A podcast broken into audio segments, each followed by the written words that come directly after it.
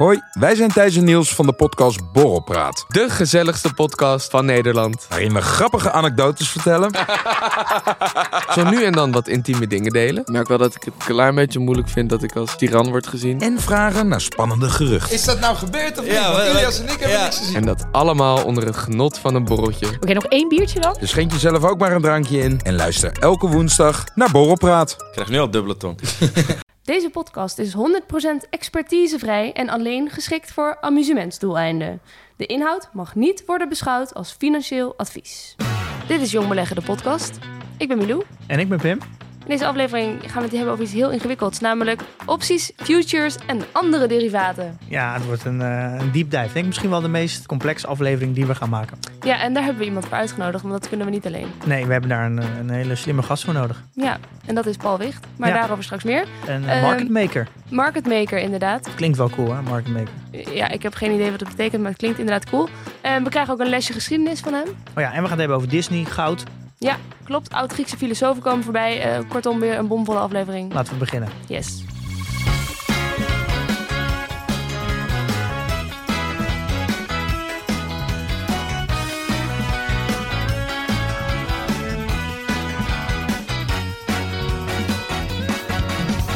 Opties, futures en andere derivaten. Ik heb er al heel veel over gehoord. Ik snap er niet zoveel van. Jij volgens mij ook niet, Pim? Eh, Een klein beetje, maar niet genoeg. Nee, nee. En eh, daarom hebben we een heuse optiehandelaar aan tafel.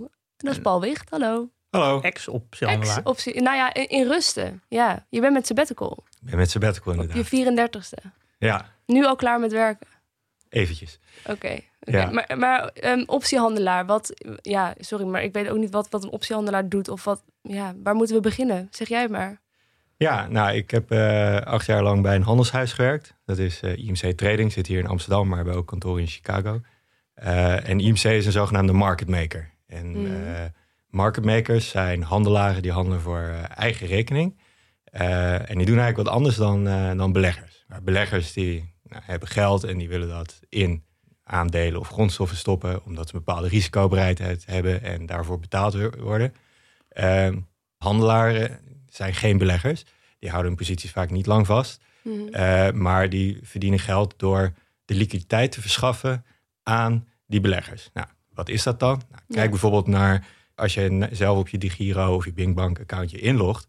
Ja, dan wil je een ETF kopen of een aandeel. Nou, dan koop je dat uiteindelijk van iemand. Wie zit daar dan achter? Nou, dat kan misschien een andere belegger zijn.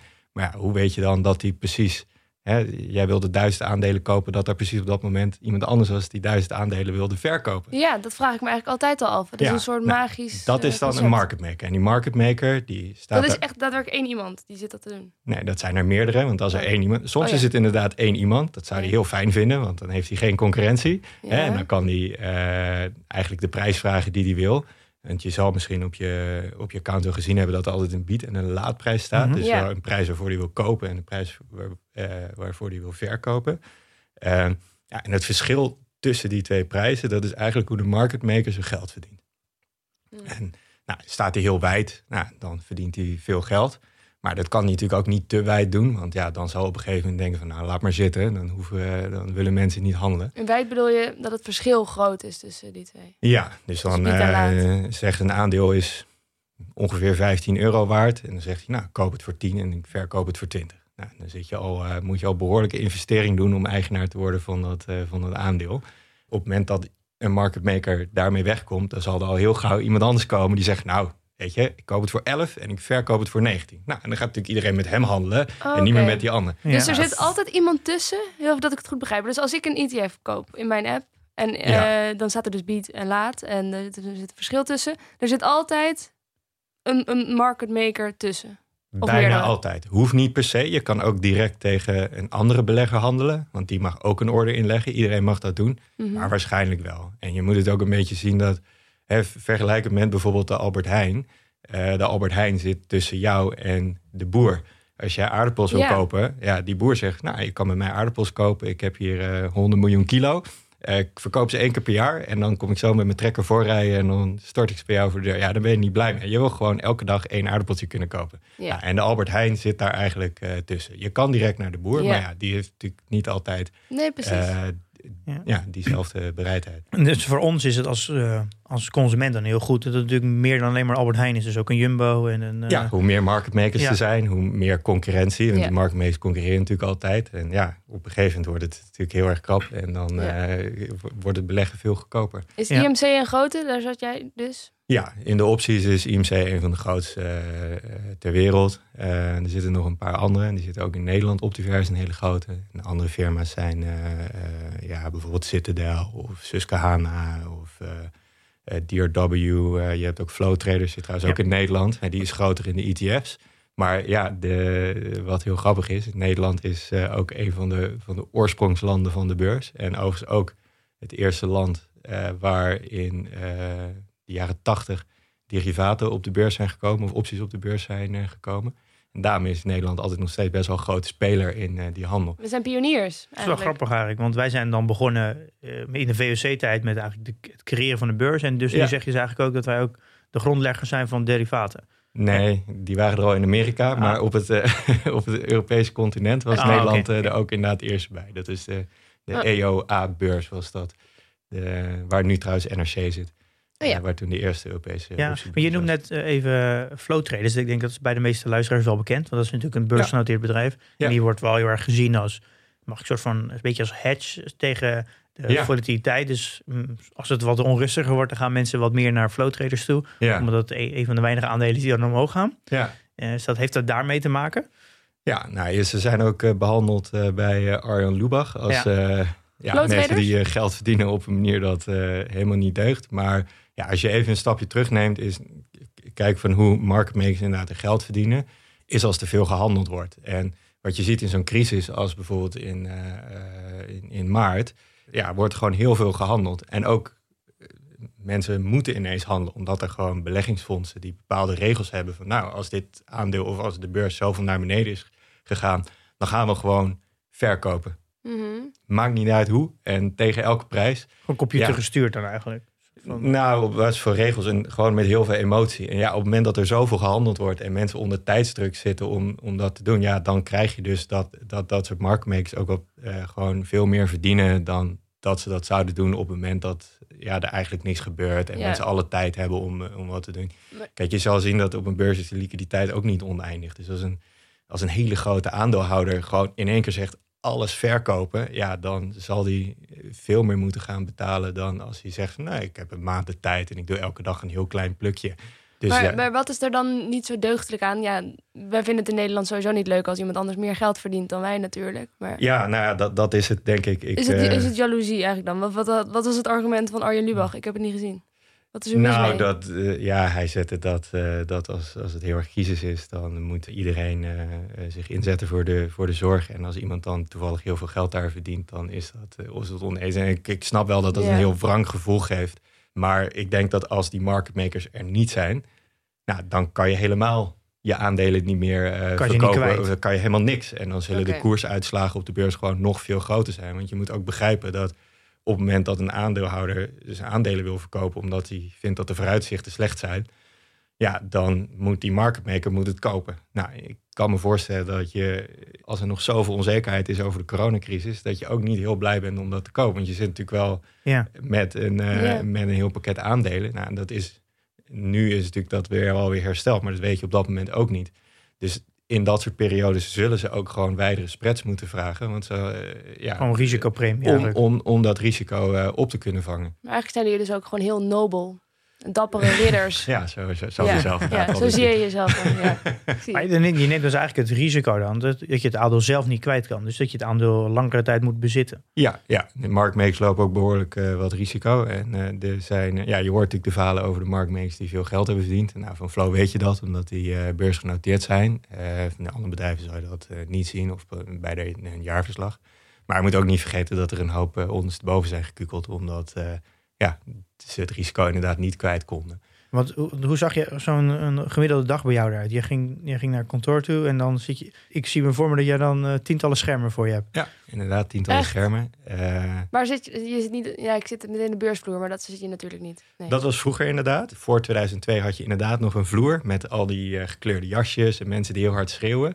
Nou, dat bestaat eigenlijk niet meer. Dat is al twintig jaar elektronisch geworden. Mm de handelsstrategieën zijn in die zin niet veranderd. Er wordt nog steeds op dezelfde manier gehandeld, alleen nu met computers. En daardoor gaat het dus ook sneller. Ja. Uh, maar ook efficiënter, want handel is daardoor veel goedkoper geworden.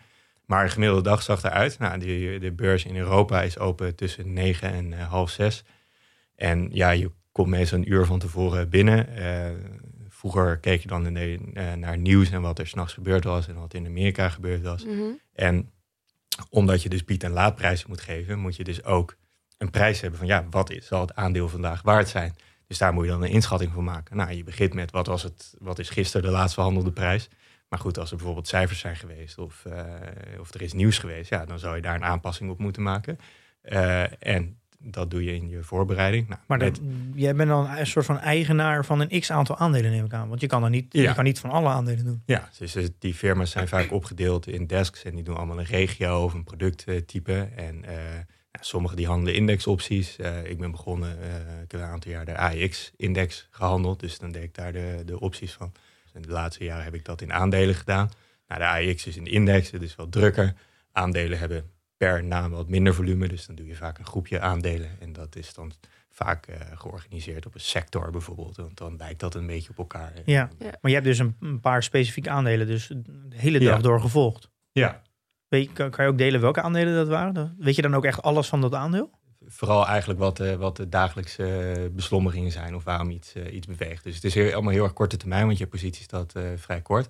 Maar de laatste jaren ben ik, ben ik met de auto en de technology sector bezig geweest in, in Europa. Dus dan moet je denken aan BMW, Volkswagen en, en ASML en, en, en dat soort firma's.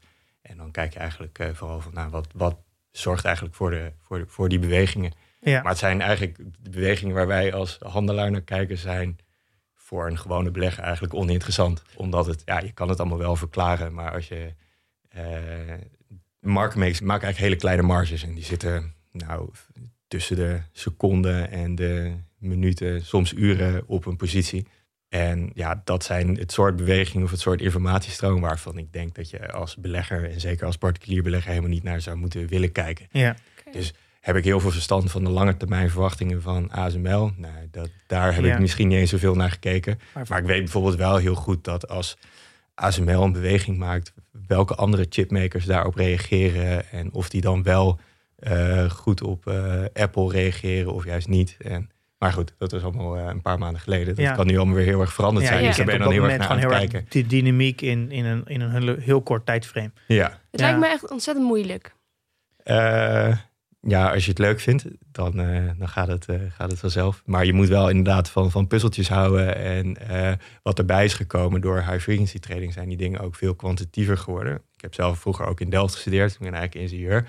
Dus je bent veel bezig om ook dingen met data-analyse, met machine learning, algoritmes te bouwen. En op die manier ook steeds meer te automatiseren. En wat het leuke daarvan is, Hè, je, zei net van ja, je deed als groep, uh, als handelaar ben je verantwoordelijk voor een aantal aandelen. Nou, vroeger, toen ze nog op de vloer stonden met gekleurde jasjes, ja, dan kon één market maker, één persoon, die kon maar één aandeel handelen. Want die moest alles met de hand doen, met de hoofd rekenen. Nou, door computers, ja, dan kan je op een gegeven moment als één persoon kan je gewoon 50, 60 aandelen doen. Omdat je gewoon heel veel algoritmes en computers nemen gewoon zoveel werk uit handen, dat je eh, daardoor veel efficiënter wordt.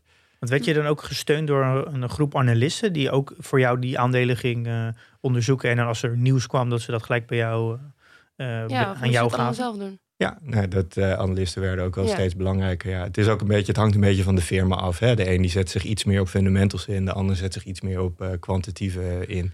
Ja. Dat, daarin onderscheidt elke firma zich een beetje. Dat is ook een beetje de, de bedrijfscultuur en waar ze een beetje een niche vinden. Elk bedrijf is wel een dingetje waar ze dan heel goed in zijn. En ja. Dat, uh, ja. dat, dat geeft ook een plek in de markt. En daarmee probeer ze een competitive advantage te krijgen. Ja, maar kan iedereen zomaar een market maker worden? Of moet je daar echt specifiek een, iets voor kunnen of iets voor gedaan hebben? Nou, heel vroeger uh, stonden er heel veel uh, mensen op de vloer die vaak uh, niet eens een school hadden afgemaakt. En die moesten heel snel kunnen hoofdrekenen, competitief zijn, maar ook groot en sterk. Want het is, ja, je moest, het was soms een beetje duwen en trekken om ja, aan je orders te komen. Ja, de laatste jaren is het steeds technischer geworden. Dus dan uh, nemen vaak mensen aan die een uh, technische studie hebben gedaan. En ja, veel, veel, van wiskunde en natuurkunde weten. je, moet snel zijn met getallen, je moet competitief zijn, je moet geen fouten maken. Dus je moet ook je details altijd goed op orde hebben. Ja, en je moet gewoon een fascinatie hebben voor, voor die beurs. En ja. Nou ja, als je dat leuk vindt, dan, dan ga je er echt een hele leuke tijd hebben. Want het zijn, ja, het zijn allemaal jonge mensen die er werken, allemaal, allemaal slim. En wat ik heel leuk vind aan werken bij zo'n handelshuis is dat er, uh, ja, het is, het is een beetje niet lullen en poetsen mentaliteit. En dat komt omdat alles wat je doet op de beurs gewoon heel meetbaar. Ja. Dus je hebt gewoon heel weinig uh, mooie verhalen. Alles wat je doet, nou, uh, leuk idee, nou ga maar doen. En, en, en ja, levert het geld op, dan is het fantastisch. Levert geen geld op, nou ophouden en weer wat anders bedenken. En dat, dat gaat Je performance zijn wel heel makkelijk ja. zichtbaar. Precies, het zal nergens makkelijker zijn dan, uh, dan ja. daar. Ja. ja. Dat, uh, heb je misschien voordat we in, in de opties uh, duiken? Ja, voordat ik überhaupt wil weten wat een optie is. Ik heb het wel een paar keer laten gaan. Maar, ja. Ehm, nog, heb je nog één verhaal om te delen van die als acht jaar optiehandelaar? Die mooi is om, om te delen? Oeh. Gaat het wel eens finaal mis? Of? Oh ja, ja, ja. het gaat wel, eens, gaat wel eens mis. Maar je moet gewoon zorgen dat je dat kan beperken. Nou, Op zich, de, de tijden dat je gewoon zo'n zo'n grote crisis hebt, zoals in, in maart of uh, ik geloof in februari 2018, waar het ineens de markt heel erg gaat bewegen. Mhm. Ja, dat zijn wel echt sensationele tijden, want dan, ja, soms ben je nogal bezig om dingen te lezen of dingen te begrijpen, maar dan gaat het gewoon zo snel en gebeurt er zoveel, dan moet je zo snel beslissingen maken. Ja, dat, uh, dat zijn weken dat het, uh, dat is, uh, dat is gewoon heel te lezen. Ja. Dan slaap je onder je bureau. Ja, nou goed, als de beurs dicht is, kan je ook niet zoveel doen. Dus dan moet je wel zorgen dat je nog wel uh, moet proberen te slapen. Maar dan sta je nog wel uh, soms strak van de adrenaline ja, dat, het niet altijd, uh, dat, dat het niet even. Wat was er dan in februari 2018? Ja, dat was heel grappig.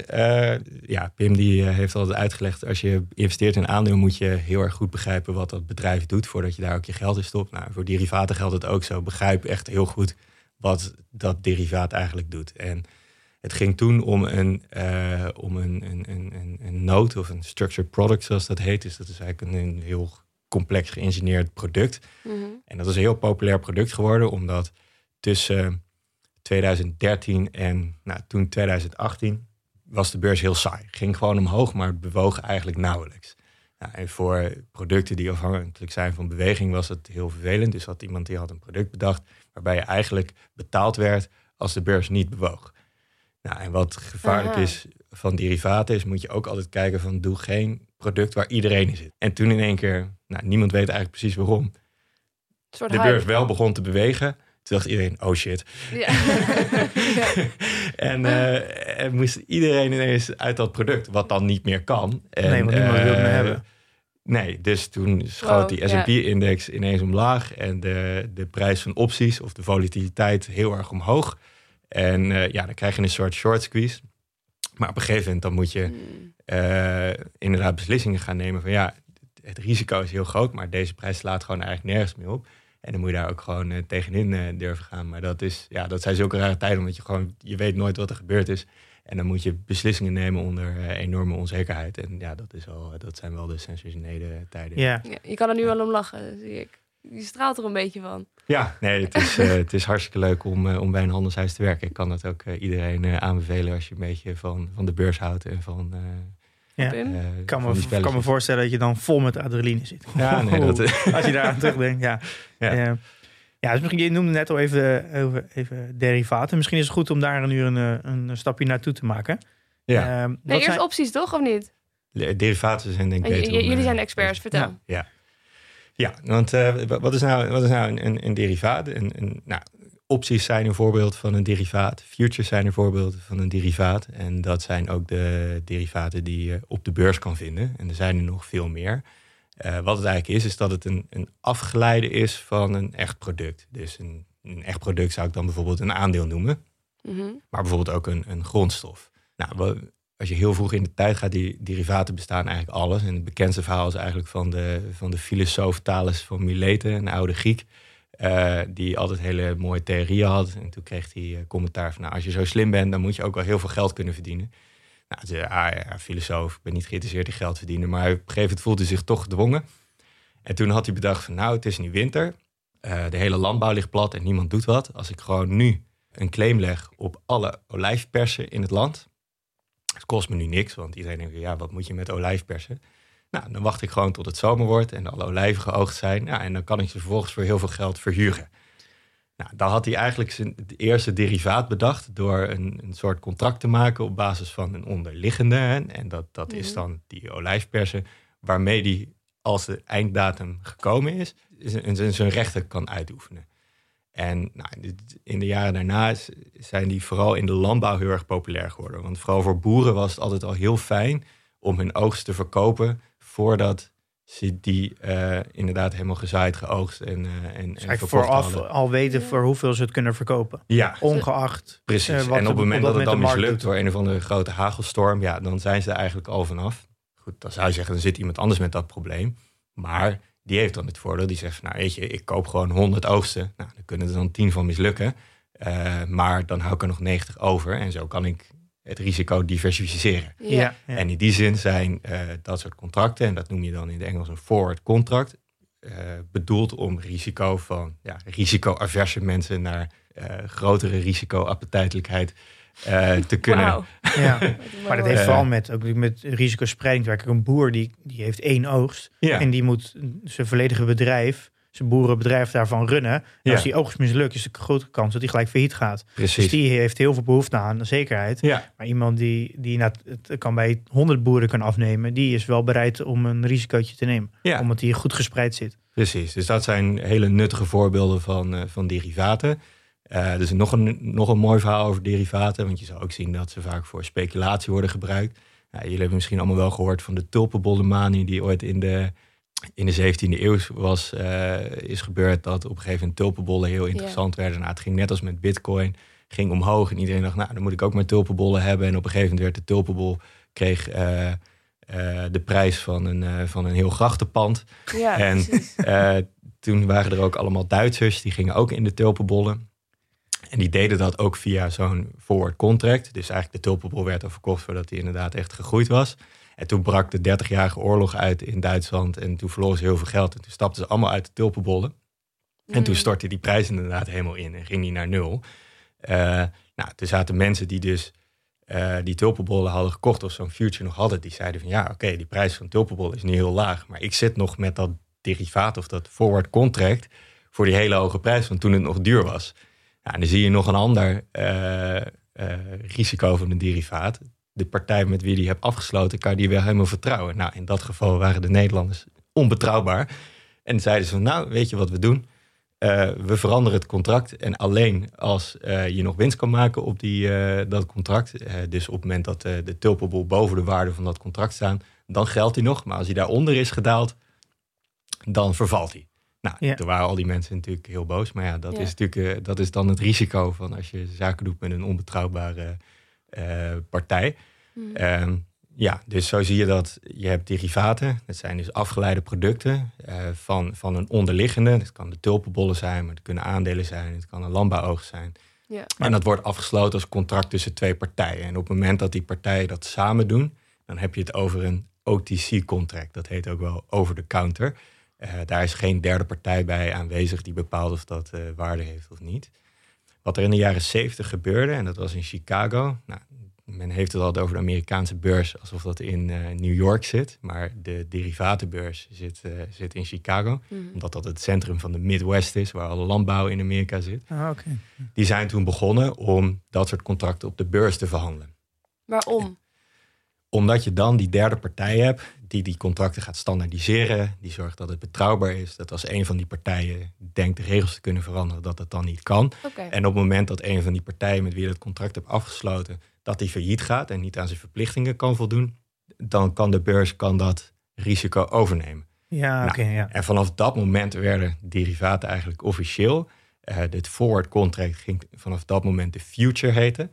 Uh, en is het aantal derivaten en de populariteit daarvan ook enorm toegenomen. Uh, toegenomen. Ja, wat kan je daar nou mee als belegger? Je hebt futures eigenlijk op alles. Op aandelen, op indexen, op olie. Ze zijn vooral heel erg bekend met grondstoffen, toch? Ja. Ja, ze zijn heel erg bekend met grondstoffen. Nou, en ook daarvoor zijn ze natuurlijk als risicospreiding zijn ze heel erg fijn. Uh, Pim heeft ooit in een podcast gezegd dat hij niet heel blij is met het feit dat een aandeel in een oliebedrijf zo afhankelijk is van de, van de olieprijs. Nou, je kan een oliefuture nemen om dat risico eigenlijk af te dekken. Dus je zoekt de correlatie uit tussen dat bedrijf en de olieprijs. Nou, als je dat getal gevonden hebt, kijk je naar je positie. Je neemt de tegenovergestelde positie in, in die olieprijs. En eigenlijk heb je dan alleen nog maar blootstelling aan alles in het bedrijf, behalve de olie zelf. Oké. Oh. Begrijp heel goed hoe dat contract werkt. Want wat gebeurt er op het moment dat die contract zijn einddatum bereikt? Wat krijg je dan? Nou, soms, als het, dat is het meest gebruikelijk bij uh, futures op de index, krijg je gewoon het verschil in geld tussen waarop je de future hebt gekocht en waar de index op dat moment staat. Krijg je een geldbedrag, moet je een geldbedrag betalen en dan is het klaar.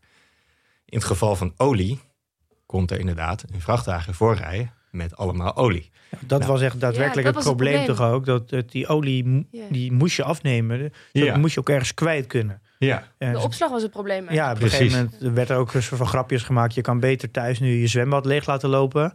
Vol laten lopen met olie. Uh, En dan wachten en dan dat weer verkopen laten. Inderdaad, met de coronacrisis werd die olie niet gebruikt. Dus alle schepen werden volgezet. Al die bedrijven die olieopslag hebben, die zaten helemaal vol. Maar die futures waren er nog steeds. En die olie was nog steeds geproduceerd. Nou, er waren mensen die dachten van, nou, ik kan gratis olie kopen. Maar ja, loopt dat contract af? Nou, waar kan ik het leveren?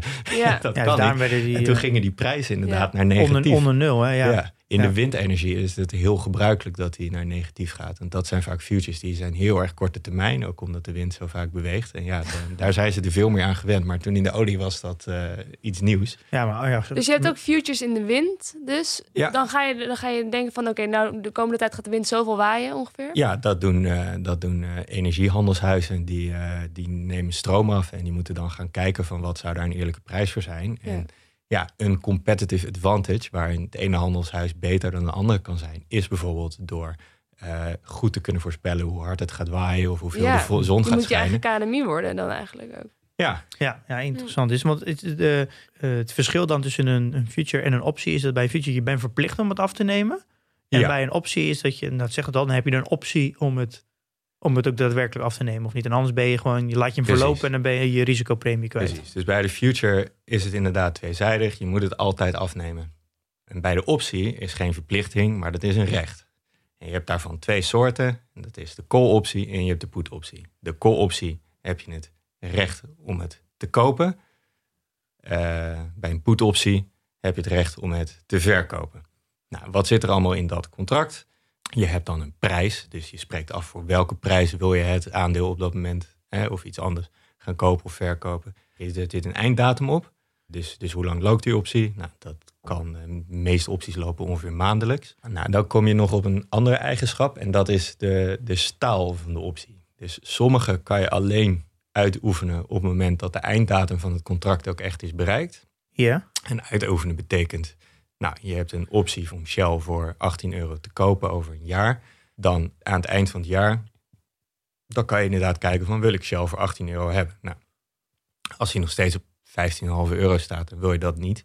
Maar staat hij op 20, denk je, nou, dat lijkt me wel wat. Ja. Die, die eerste, dat zijn de Europese opties. Je hebt ook Amerikaanse opties. Die kan je eigenlijk uitoefenen op elk moment dat je dat zou willen. Uh, dat heeft niks met het feit te maken dat in Amerika ze de ene stijl handelen en in, in Europa de andere. Maar dat is gewoon een soort terminologie. Dus Europese opties aan het eind uh, van de looptijd, Amerikaanse opties op elk moment uh, dat je wil. Nou, wat is nou zo'n optie waard? Nou, daar hebben ze heel lang over nagedacht. Dat is altijd heel lastig. Want hoe prijs je nou zo'n optie? Nou, een future is eigenlijk vrij, vrij makkelijk. Je kijkt van oké, ik wil over, over een jaar wil ik een bepaald product kopen. Nou, dat betekent dat ik dat geld nu niet hoef uit te geven, maar pas over een jaar. Nou, dat geld kan je dan op de bank zetten en dan rente krijgen. Nou, dat is nu vrij laag, maar vroeger was dat dan wel uh, belangrijk. Dus nou, dat, dat moet je er dan bij optellen. Nou, dan krijg je ook nog van, oké, dat jaar krijg ik geen dividend. Nou, dat houden we dan vanaf. Heb je een prijs van de future. Bij een optie heb je dat ook, maar er komt er ook nog een heel stuk onzekerheid bij. Van ja, hoe prijzen we dat? En dat is heel lastig. Nou, ook dat is in de jaren 70 gebeurd. Hè. Hetzelfde, ongeveer dezelfde periode als dat die optiebeurs is ontdekt. En dat zijn, zijn drie natuurkundigen. Die hadden ontdekt hoe je derivaten en uh, specifiek opties zou moeten prijzen. Daar hebben ze ook de Nobelprijs voor gekregen. En dat model dat heette de Black and Scholes. Nou, dat als je geïnteresseerd bent in wiskunde, is dat uh, hartstikke leuk om naar te kijken en, uh, en op te studeren. Mhm.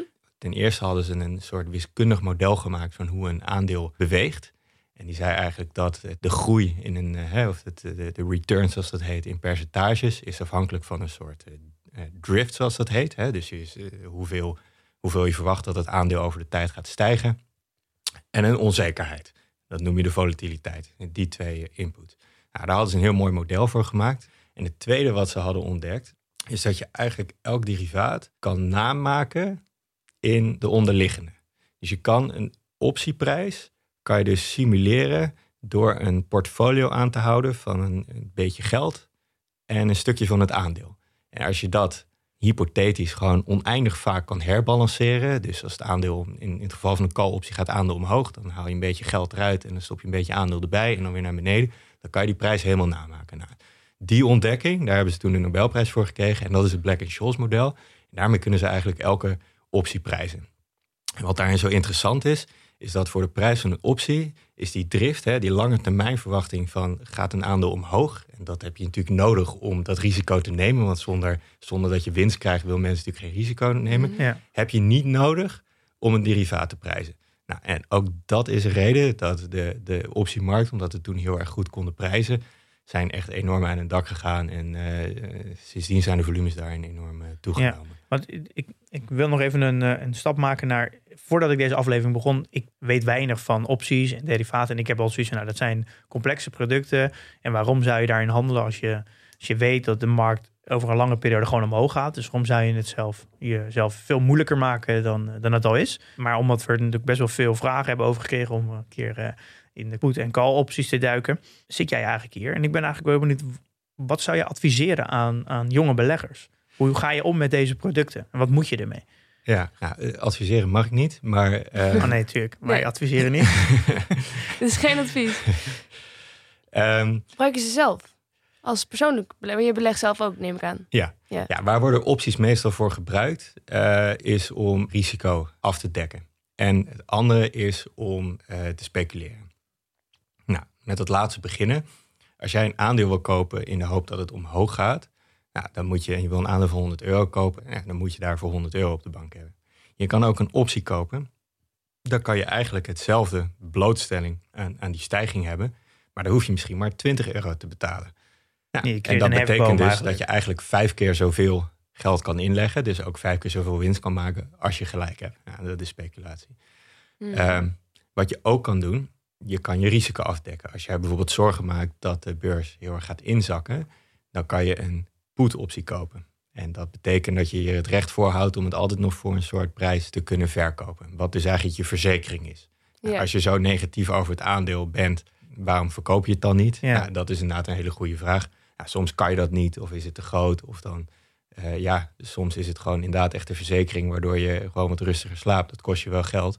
Ja, Eh, want hoeveel maar- geld kost het je dan zo'n optie kopen? ja, dat hangt dus heel erg af van de, van de volatiliteit. Ja.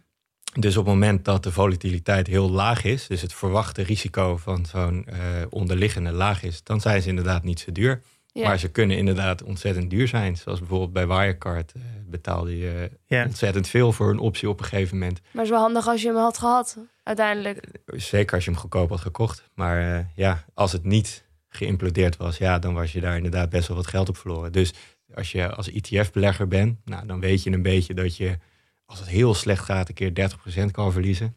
Ja. Maar als je in de opties gaat, dan hebben we dit inderdaad over totaal andere percentages. En moet je ook niet verbaasd zijn als je je hele inleg gaat verliezen. Eh, of Hmm. erger nog, ga je ze short, want dat kan ook. Dat betekent dat je opties dus verkoopt of schrijft. Nou, dan kan je nog veel groter gedeelte van je, van je inleg verliezen. Op het moment dat je opties dus short gaat, dan kan je, dus eigenlijk word je betaald op het moment dat niet gebeurt, waarvoor de optie dat Man, het is zo ingewikkeld. ik, ik doe echt mijn best. Ja, dus je bent ofwel je bent de verzekeringsnemer als je daarmee vergelijkt.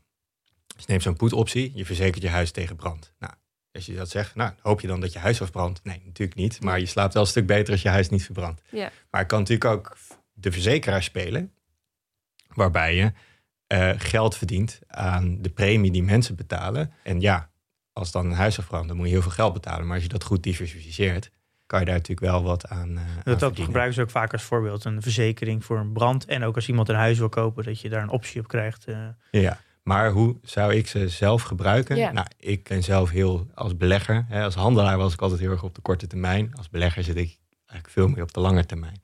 Nou, dan valt voor mij die speculatiecategorie valt voor mij eigenlijk al af. Die verzekeringscategorie, die valt voor mij ook af. Want ja, als ik echt zo negatief ben, kan ik altijd uh, verkopen. En dat is mij eigenlijk mijn beredenatie ook. Ja, en als ik goed diversificeer, dan is dat goedkoper dan, een put-optie kopen. want daar betaal ik inderdaad geen premie voor. Ja. Wat ik wel interessant vind, zijn twee andere constructies. Nou, de eerste daarvan heet de covered call. Of dat is call overwriting, zoals dat heet. Wat je eigenlijk doet, is je hebt een aandeel die je gewoon hebt voor het dividend. Ook verwacht je dat dat aandeel waarschijnlijk niet heel erg omhoog gaat. En als dat wel zo zou gebeuren, dan zou je het niet erg vinden om die te verkopen. Nou, ik geloof jij hebt een Johnson Johnson, is een van die aandelen in jouw portefeuille waar er zo in staat. je vindt hem heel stabiel, je pakt de dividend, ben je heel blij mee. Maar als hij heel erg omhoog gaat, dan zou je zeggen van nou, ik heb er niet echt heel veel tijd voor. En als ik hem dan verkoop, dan vind ik dat prima. Nou, wat je dan kan doen, is je kan eigenlijk een call optie short gaan. Dus jij verkoopt de call optie aan iemand anders om dat uh, aandeel van jou te kopen op het moment dat hij door een bepaalde prijs gaat. Maar dan zou je toch ook bijna kunnen zeggen, ik, ik verkoop dan gewoon het aandeel als hij voorbij een bepaalde prijs gaat. Ja, maar wat je dan niet hebt, is dat je nu ook de verzekeraar speelt. En als jij de verzekeraar speelt, dan kan je dus die premie innen. Dus die optie die heeft een bepaalde waarde om, oh, gedurende die looptijd, waar eigenlijk de verwachte kans in bestaat dat die omhoog gaat en dan pakt hij uh, geld. Uh, of dan, dan, dan heeft die optie een bepaalde waarde. Als jij die short gaat, dan in je eigenlijk die premie. Nou, en dat kan je op Johnson Johnson weer een nou, procentje, iets in die orde van grootte, extra rendement opgeven. Ja. Beetje afhankelijk van welke uitoefenprijs je kiest. Hè? Als je die heel erg kiest vlak bij de huidige prijs, dan zal je veel premie vangen, maar is de kans dat je hem moet verkopen ook vrij groot. Ja. Als je hem wat hoger kiest, nou, dan pak je wat minder premie, maar is de kans dat je hem moet verkopen ook weer wat kleiner. Maar je kan ook, je, kan, je zegt je kan ook een procentje winnen, maar je kan ook wel denk ik dan een makkelijk een procentje verliezen. Wat er gebeurt op het moment dat Johnson Johnson wordt overgenomen en hij gaat 20% omhoog, ja, dan doe je niet mee. Nee. Stel je hebt je uitoefenprijs 2% boven de huidige prijs gezet, ja, dan zal je alleen die 2% pakken. En dan ben je klaar. Kan daar heel veel geld op verliezen? Nee. Want als je dan een tekeningetje maakt van hoe uh, de, de, de, de prijs van het aandeel versus de winst die je maakt. Nou, bij een normaal aandeel is dan een rechte lijn omhoog. Wat je dan doet met zo'n call-optie schrijven, als je het aandeel hebt, dat je hem eigenlijk afbuigt. Dus hij gaat omhoog tot de uitoefenprijs. en vanaf daar is die vlak. Ja. Heb je dat aandeel niet, dan is die eigenlijk vlak en gaat die daarna naar beneden. Dus je moet het, het veiligste is om dat te doen als je het aandeel wel hebt. Ja, zelf heb ja. Maar zou je dit zelf ook toepassen? Ja, dit is, uh, het is wel wat werk, maar je kan daarmee uh, wat extra rendement pakken op je, op je portfolio. Op dingen waarvan je niet verwacht dat ze heel erg gaan stijgen. Ja, In je growth portfolio lijkt me dat gewoon geen fijne strategie. Ik vind het namelijk een want je hoopt inderdaad dat één daarvan heel erg omhoog gaat, ja, dan doe je dat, pak je dat juist niet mee. Ja, maar ik, ik, ik snap wel waar, dat je dat kan doen. Maar ik vind het nog steeds, uh, voor mij vind ik dat vrij onnutteloos eigenlijk. Want ik heb juist een, je hebt juist een Johnson Johnson in je portefeuille, ook als demper en als wat meer risicoavers. En daar zit je vaak wat meer bewegelijke groeiaandelen tegenover. Ja. Dus als je graag wil spelen met je, uh, iets meer rendement wil pakken met je defensieve aandelen, kan je ook zeggen, nou, verlaag gewoon het percentage in die defensieve aandelen en ga wat meer in groei zitten. Het is misschien niet helemaal hetzelfde, maar dan hou je het beleggen wel veel simpeler. Dan, ja, het, is, het is sowieso simpeler om, om dat te doen. Alleen wat je doet op het moment dat je het verplaatst, is vergroot je eigenlijk de, het risico wat je neemt. Hè, door meer in groei te zitten en minder in uh, defensief. Wat je doet met uh, call-opties schrijven bovenop je, nou, ik zou het dan zelf meer op defensieve aandelen doen. Dus niet risicoverhogend, zeg je? Heb je niet extra geld voor nodig? Misschien een klein beetje voor, voor je, je margin, maar dat is technisch, dat moet je maar even met je broker uh, kijken. Maar je kan op aandelen die je al hebt, schrijf je gewoon nog wat extra opties, waarmee je dus een half procentje extra rendement pakt op wat je al hebt. Is dat ook wat? Dus het is niet dat je geld dat je anders ergens anders voor zou kunnen gebruiken. Ja, oké. Ja. Want dat, dat hoor je best wel vaak op als je de, soms als de krant leest of als je een, een, een analist hoort of op tv, dan zeggen ze altijd ja, je moet gewoon uh, schrijf even een, een optie op, op aandeel X of zo. vertel eens eerst het nieuws en dan komt de conclusie, ja, je moet gewoon even een optie op, op dat aandeel zetten. Bedoelen ze daar dan dit mee? Nee, dat, is, dat klinkt een beetje als speculatie. En ik ben daar zelf heel voorzichtig mee. ik denk dat de markt over het algemeen efficiënt is. Een efficiënte markt betekent dat je aandelen altijd makkelijk kan kopen en verkopen, omdat er marktmakers zijn.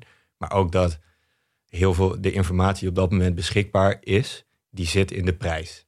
Dus het is niet, ik denk niet dat het mogelijk is door het FD te lezen om dan een stukje informatie te vinden die de rest van de markt nog niet weet. Ja, ja. Waardoor dat aandeel te goedkoop of te duur staat, waarbij je dan een optie zou kunnen nemen. Dus ik ben daar wat sceptisch over en ik zou daar zelf niet, uh, niet aan beginnen. Dus dat hoort bij mij meer in de speculatie-categorie. Uh, ja, er is nog een andere strategie die interessant is. Dat je kijkt naar uh, het kopen van een aandeel dat je eigenlijk wel zou willen hebben. Maar dat je zegt, nou ik doe het eigenlijk alleen als de prijs nog een beetje zakt. Nou, wat je dan zou kunnen doen is dat je een put optie short gaat. Vanaf dat moment heb je dus wel blootstelling aan dat aandeel eigenlijk. Niet als het omhoog gaat, maar uh, alleen als het naar beneden gaat. Dan pak je ook weer die premie, dus speel weer een beetje de verzekeraar.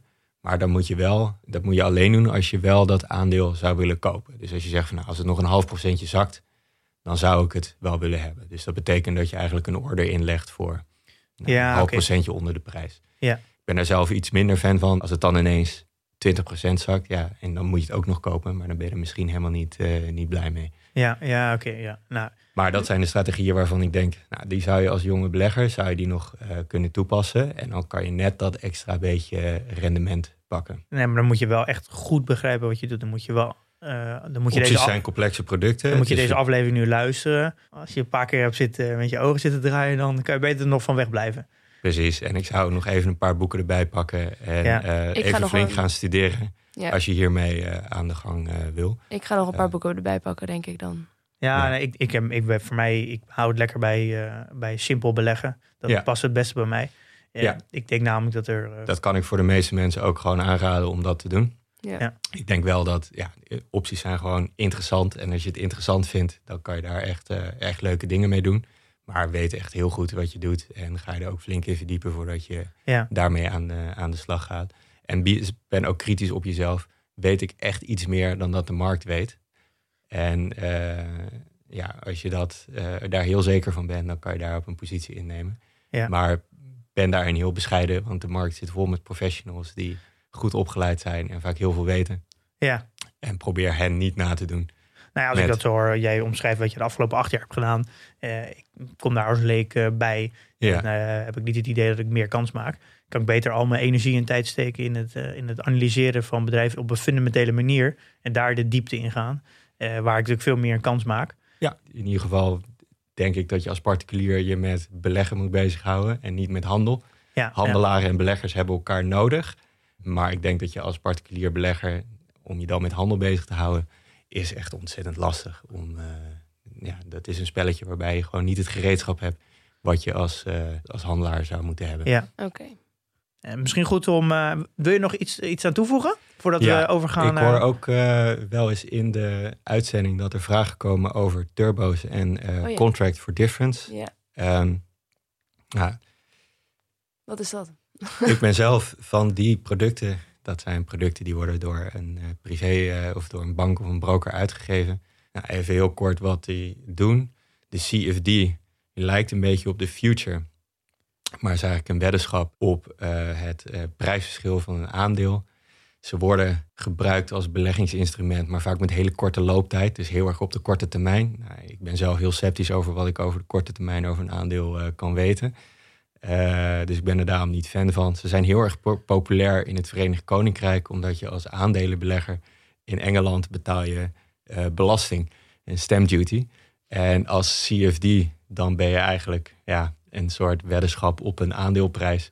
Uh, maar heb je niet het aandeel, dus dan ben je vrijgesteld van die belasting. Ah, dus dat is ook de reden waarom ze zo populair zijn. Ah, ik ben er geen fan van. Nou, ik zou het nog misschien wel leuk vinden om eens een keer een, uh, wat dieper in te gaan op alle brokers die we hebben. Want dit zijn heel veel brokers die volgens mij eh, best wel succes producten ook uh, waar ze heel veel geld over verdienen en daardoor, ja. en daardoor het, hun diensten een soort van gratis kunnen aanbieden. Ja, en dat kijken hoe ze echt hun geld verdienen. Ja. Zijn dat, leuk vinden om daar eens een keer in de diepte in te gaan in een aflevering over brokers? Ja, om te kijken van hoe verdienen, ja. hoe verdienen brokers nou echt hun geld? Ja.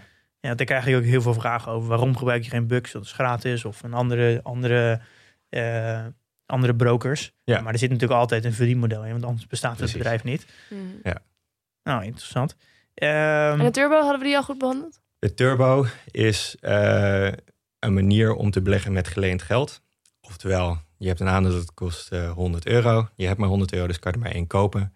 De Turbo zegt eigenlijk van nou, je, je kan het ook voor 20 euro kopen dan financieren wij als bank die onderste 80 euro.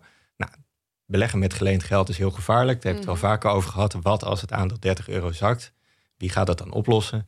Uh, nou, daarmee heeft de bank de turbo eigenlijk uh, beveiligd met een uh, stoplosorder. Dus die zegt als het aandeel meer dan 15 euro is gezakt, dan liquideren. Hè, gaan we de constructie opheffen, verkopen we de aandelen en dan ben jij nou, kijken we wel waarvoor we het aandeel nog gekregen hebben en dan, dan krijg je dat. Dus je kan maar 20 euro verliezen. Nou, dat lijkt de hele, ja, het is een aantrekkelijke constructie om te beleggen met geleend geld. Let wel, wat rekent die bank voor dat financieren van die uh, eh, 80 euro? Nou, de marktrente is nou, bijna vrijwel nul, maar de bank die kan daar gewoon nog wel wat bovenop gooien. Dus dat is dan gauw 2% of zo. Mhm. Ja, en ik ben zelf gewoon niet zo weg van de, van de stoplosorder. Uh, ik denk ook dat het gewoon uh, instabiliteit op de markt geeft. Dus uh, wat mij betreft gaan toezichthouders daar wel een keer wat van vinden. Maar gewoon het feit dat als een bij een bepaalde prijsdaling mensen gewoon verkopen tegen elke prijs gaan roepen. Ja, dan, dan, dan creëer je daarmee eigenlijk weer een nieuwe verkoopgolf. En door die verkoopgolf gaan er weer andere stoplosorder vast. En dat zie je wel vaak in van die grote crashes in de markt. Dat je soms zo'n stoplos level hit en dan maar dat is ook wat er gebeurd is, vraag ik in, uh, in uh, maart. Waardoor op een gegeven moment gewoon alles naar beneden gaat. Zelfs obligaties, goud. Omdat op een gegeven moment alles raakt elkaar. Op ja, en dan gaat er weer een tent failliet. En als een tent failliet gaat, dan moet er ook weer alles geliquideerd worden. En, uh, gaat maar door dan op een gegeven moment. Ja. Oké, nou, uh, wegblijven van de turbo's. um, zullen we zo um, kan een optie zo afsluiten? Ja. ja, ik vraag me wel af waarom jij onze podcast luistert. Jij lijkt alles al te weten. Nou, uh, ik vind het uh, als belegger heel erg leuk om te luisteren. En uh, het feit dat ik een acht jaar als handelaar heb gewerkt, dat zegt heel weinig over je kennis als belegger. Okay. Kan heel goed zijn, maar ja. hoeft niet. Oké. Dan gaan wij de eh, portfolio dividend tracker update doen, waarmee jij natuurlijk dus ook wel bekend bent. Ik ben vriend van de show, ja. Nou, als had je natuurlijk hier niet mogen zitten. Nee. nee, maar Pim, vertel, wat is, ja. uh, wat is er gebeurd? We hebben, uh, ik had vorige week al even een korte hint gegeven, maar we hebben een fantastische update. We hebben een hele ja, prachtige dividendpagina gemaakt. Dus we importeren nu ook dividenddata. Uh, dus eerst deden we alleen transactiedata, dus welke transacties heb je gedaan. Dus hebben we een transactieoverzicht, een portfolieoverzicht. Maar nu importeren we ook de dividenddata. Uh, en dat houdt in dat we dus ook zien hoeveel dividend je per maand ontvangen hebt. En dan kunnen we dus heel mooi weergeven in, uh, in grafiekjes, in, in een staafdiagram. Zie je al als je dus meerdere jaren een dividend ontvangt, dat je het ziet groeien. Ja, ik kan me voorstellen dat het heel leuk is voor jou om naar te kijken. Uh, ja, ik, ik ben, mijn grote deel van mijn strategie is natuurlijk dividend. Dus ik hou dat ook bij in mijn Excel. En dat hoeft dan straks niet meer. Dat wordt heel mooi in de tool weergeven. Dat is ook uh, veel mooier dan in een Excel. Ja. En we hopen daar in de toekomst ook uh, toekomstige dividenden in te weergeven. Dus de verwachting. Dus dan hebben we een, straks een mooie tweede, driedeling eigenlijk. Ontvangen dividend, aangekondigde dividend en een soort van geprognose dividend. Dus dan kan je ook een verwachting zien uh, wat je de komende jaren uh, gaat verwachten. Handig. Ja, dus dat is een, ja, weer een hele mooie, mooie update. Ja. Daar ben ik heel blij mee. Oké. En we hebben weer een hoop nieuwe vrienden erbij gekregen. Ik zal er even doorheen. Daphne, Jopie, Amo, Job, Sjoerd, Barry, Rick, Arjan, Bas, Marcel, Ivar, Lars, Aad, Kevin, Matthijs, Boudewijn, Jorik, Frans, Eva, Simon, Bas, Frank, Maarten, Kas, Dennis, Leon, René, Jan-Willem, Ekrem, Jan, Carol, Stef, Rosanne, Freek, Guido, Knarf. Is dat soms de raarste naam tussen? Ik denk niet dat iemand echt Knarf heet, toch? Nee, dit is gebruikersnaam. Ja, gebruikersnaam. Leuke naam. Uh, Chris, Tim, Pascal, Thomas, André Dek, Daphne, Peter, Marijn, Tom, Stefan, Judith, Sander, Lambiorix, Rowan, Stijn, Jeroen, Jan, Cas, Suzanne, Janniek, Ronald, Jasper, Sam, Bram, Piro, Pietje. oh jongens, jullie maken me aan het lachen. Julius, Jasper, Niels, Monique, Thijs, Tim, Casper, Juri, Frank, Sebastian. Oh. Dank voor jullie steun. Ja, blijft er elke week weer bijzonder. ja, ja, precies. Ja. Piro Pietje.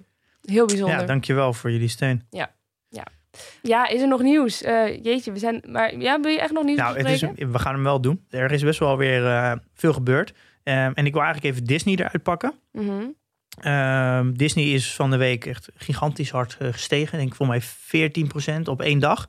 En het doet me eigenlijk denken aan de aflevering met Alex. Dat Alex zei: ja, welke, welke aandelen heb je nou een een high conviction rate. En ik merk dat ik in aflevering 17 heb ik het uitgebreid gehad over Disney.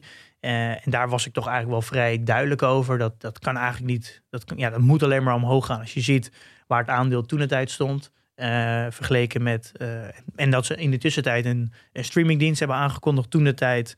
Met voor mij 60 miljoen abonnees, nu 87 miljoen abonnees die allemaal een maandelijks bedrag betalen. En het alleen maar gaat stijgen. Denk ja, als je dan ziet dat er zo'n in 14 maanden zo'n product bijgekomen is met 87 miljoen abonnees die allemaal maandelijks betalen. En de prijs is hetzelfde als voor de aankondiging. Dan denk je, nou dan er zit nog zoveel waarde in, in Disney. Vond ik toen de tijd eigenlijk. En ik merkte eigenlijk wat ik geleerd heb nog van Alex, dat als je toch wel zo'n soort van high conviction rate hebt, dan moet ik er ook veel meer voor gaan. En dat is iets wat ik me wel ga, ga onthouden. Dat ik als ik echt wel zeker weet, zover ik dat zeker kan weten, uh, op een ander dat ik daar veel eh, meer op ga inzetten. In plaats van het maar weer uh, gewoon net de rest een paar procent gaat doen. En ze hebben ook aangekondigd om uh, komende tijd de 16 miljard extra geld te steken in de streamingdienst. En zelf alle grote films direct te lanceren bij Disney in plaats van via de bioscopen. Okay. dus dat gaat, gaat de komende jaren denk ik alleen maar harder omhoog. En ik denk dat er op zo'n punt komt dat ze misschien nog wel de, de abonnees van Netflix kunnen halen. En dan ga je naar Disney op een hele andere multiple kijken. Ja. Dus dit is wel iets waar ik, uh, ja, waar ik weer een hoop van geleerd heb. Uh, misschien nog even zeggen dat we wel op uh, eh, BNR zijn geweest. Ja, jij tenminste. Oh ja, ik ja. Heb je me eigenlijk genoemd? Ik heb hem niet gehoord. Uh, of ik jou... nee, volgens mij niet. Nee, ik heb, ik heb geluisterd. Ik was op de Schelling en je bent een uur bij BNR geweest. Ja, maar ik, jij kon niet achterblijven. Jij was op Radio 1, dus moet ik ook op Ja, dat klopt. Je moest je al, ook in het FD gestaan, zag ik. Ja, oh ja, ook nog in het FD. ja. ja. Nee, dat was een goede week. Ja, ik ben gequote in de FD. Ja, precies. Ja, nee, dat was leuk om te lezen. Ja. Uh, linkjes staan ook op de website. Dus oh ja, heel, precies. Als je het wil terugluisteren of teruglezen, dan uh, kun je naar de website. Um, dan gaan we nog even naar je portfolio. Ja, laten we dan even doorheen, uh, doorheen gaan. Banjeren, ja, geen, geen transacties geen gedaan. Dus. transacties gedaan. Nee. Ik heb wel allemaal beleggingen bij de Rabobank verkocht, die ik nog over had. Oh ja, precies, dat zou je doen. Dus die rekening ben ik nu aan het sluiten. Dus dat gaat straks ook over naar de Giro's, maar een hele, heel klein beetje. En ik heb van vier bedrijven dividend ontvangen. 86 eh, euro. En uh, mijn hoogte van mijn portfolio is 179.700. Ja. dus dat, is iets lager dan uh, vorige week. Als je toen 180? Ja. Oh, oh ja. Oké. Nou, keep up the good work. Doen we nog even de reviews? nou, ik wil nog even vragen, hoe gaat het met jouw portfolio? Oh ja, ik heb, ik heb die China-ETF, dat was die ETF waar we het laatst over hadden. Ja. Oké. En nou. ik heb uh, bijna mijn hele inleg van deze maand uh, heb ik daarin gestopt. Nou goed, dus je hebt nu eigenlijk je goed gespreid ook tussen, tussen twee ETF's. Heb je ook een idee dat je, wat voor verdeling je wil doen in de toekomst? Nee, dat nog niet. Zal ik daarover nadenken voor de volgende keer? Uh, je dat een beetje in de gaten kan waar je elke maand moet bijleggen. Ja, ja dat, daar zit ik wel over na te denken. Dat, dat vind ik nog wel lastig, want dat weet ik niet zo goed. Hoe dat dan, wat daar slim in is. Moet ik nou om de maand het een en om de maand het ander? Of ja, nou ja, goed. Ja, daar moet je een afspraak met jezelf maken. Waar je, wat je fijne verdeling vindt. En dan je, je gegevens inlaat in de portfolio dividendwerk. Kan je zien wat de verdeling is tussen de ETF's. En dan kan je zien waar je bij moet kopen als je dat, zou, als je dat zou willen. Ga ik doen. Dan de reviews. Nou, het is eigenlijk meer een mailtje dan een review. Het is een meer een mailtje, inderdaad. Zal ik hem voorlezen? Ja, is goed. Hoi Pim. Met veel plezier heb ik een aantal afleveringen beluisterd van jullie podcast. Even met de deur in huis, want je hebt veel mails, hoorde ik.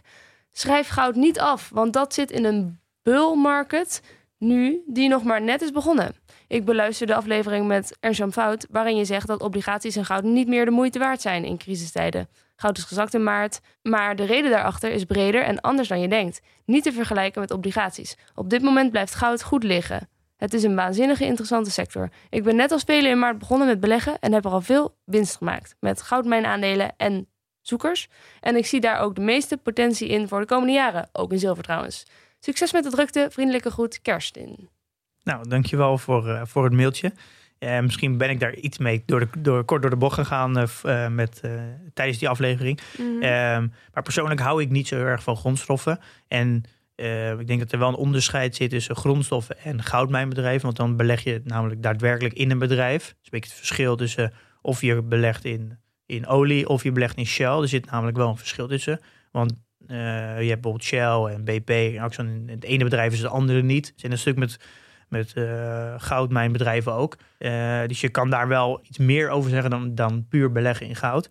Al vind ik wel dat als je naar alle goudmijnbedrijven gemiddeld kijkt, dat die bewegen altijd wel binnen een bandbreedte. omdat het natuurlijk ja, heel erg direct gecorreleerd is aan de goudprijs. En de goudprijs die gaat ook op en neer. En die gaat niet in één lijn omhoog. Kijk, bedrijven die creëren gewoon waarde. Dat is heel duidelijk, dat het, het creëert iets meer. Maar als je een goud hebt, en je legt goud op tafel en je wacht een jaar, dan is dat goud niet gegroeid. Uh, het is niet meer goud geworden. Dus het goud blijft goud. Het creëert geen waarde. Dus de waarde wordt aan de hand bepaald. En wat wil iemand ervoor geven? En dat verschilt heel erg. Daarom vind ik het namelijk geen interessante belegging. Omdat je er eigenlijk niet zoveel van kan zeggen. Vind ik. Ja. Hm. Misschien heb jij daar een andere mening over? Ja, nou, je, je ziet wel dat, dat elke elke particuliere belegger ook gewoon het, het, het spelletje heeft wat hij, eh, wat hij leuk vindt. Hè? Dus het, Pim is heel erg geïnteresseerd in fundamentals, een sterke visie op, op technologie. En vindt het ook leuk om al die bedrijfsverslagen uh, door te spitten. Uh, zelf kom ik uit een iets meer wiskundige, kwantitatieve achtergrond. Ja, en dan vind ik zo'n zo'n optiestrategie vind, vind ik natuurlijk interessant. Want je kan, je kan dat meten en dan kan je daarmee zien of daar een inefficiëntie zit. Mhm. Dan kan je daar een beetje rendement pakken. Ja, en grondstoffen, die, uh, ja, daar weet ik zelf ook heel weinig van. Maar wat, daar komt gewoon heel veel psychologie bij kijken. Hè? Dus het is een veilige haven. Dat als mensen de wereld negatief inzien, dan uh, kan dat omhoog gaan. Ja. Uh, er zit ook wat een, een soort mening over munteenheden in. Hè? Van wat denk je dat de dollar gaat doen en gaan mensen dat nog vertrouwen? Maar ik weet er zelf ook weinig van. En ja, ik, ik, volg wat dat betreft meer PIM op de grondstoffen dan, ja. dan dat ik erg actief in goud ben. Ja, dat is ook, maakt ook beleggen natuurlijk ook weer mooi dat iedereen zijn eigen zijn eigen ei kwijt kan in beleggen. Ja. Ehm, de komende twee weken hebben we geen aflevering, Pim. Ja, wel even lekker hè? Ja, maar ik vind het ook wel jammer op zich. nou, ik vind het wel even lekker naar een, eh, een jaar uh, podcast maken. Uh, en ook werken daarnaast. Oké. Okay. Uh, nou, dan gun ik jou je vrije tijd. Al die avonden doorgaan. Dat, ik, dat we even twee weken even, even kunnen bijtanken. Oké. Okay. Even we tijd om een beetje wat meer in te lezen, wat boeken te lezen. Is ook weer zo. Dus ik kijk wel uit naar, uh, naar even, even rust. Maar we zijn er de eerste donderdag van het nieuwjaar zijn we er weer gewoon. Oké. Ik weet eigenlijk nog niet waarmee. Ik ook niet. Laten we daarover nadenken. Daar gaan we over nadenken. Okay. Uh, maar we komen wel gewoon terug volgend jaar. Ja, en Paul komt ook nog een keer terug, toch? Ja? Altijd. Oké. Ja. ja, leuk. Goed, nou, um, dan, nou, dan zeg ik maar gewoon wat ik altijd aan het einde zeg. Investeer in je kennis en beleg met beleid.